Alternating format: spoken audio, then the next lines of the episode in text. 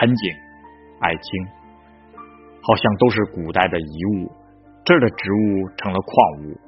主干是青铜，枝桠是铁丝，连叶子也是铜绿的颜色。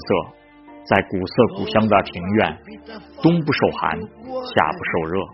用紫檀和红木的架子更显示他们的地位的突出。其实他们都是不幸的产物，早已失去了自己的本色，在各式各样的花盆里受尽了压制和委屈。生长的每个过程都有铁丝的缠绕和刀剪的折磨，任人摆布，不能自由伸展，一部分发育，一部分萎缩，以不平衡为标准，残缺不全的典型，像一个个佝偻的老人，夸耀的就是怪象奇景，有的挺出了腹部，有的露出了块根，留下几分弯曲的细枝，芝麻大的叶子表示还有青春，像一群饱经战火的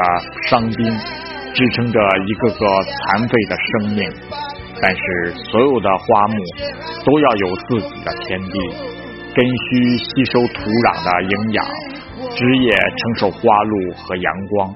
自由伸展发育正常，在天空下心情舒畅，接受大自然的爱抚，散发出各自的芬芳。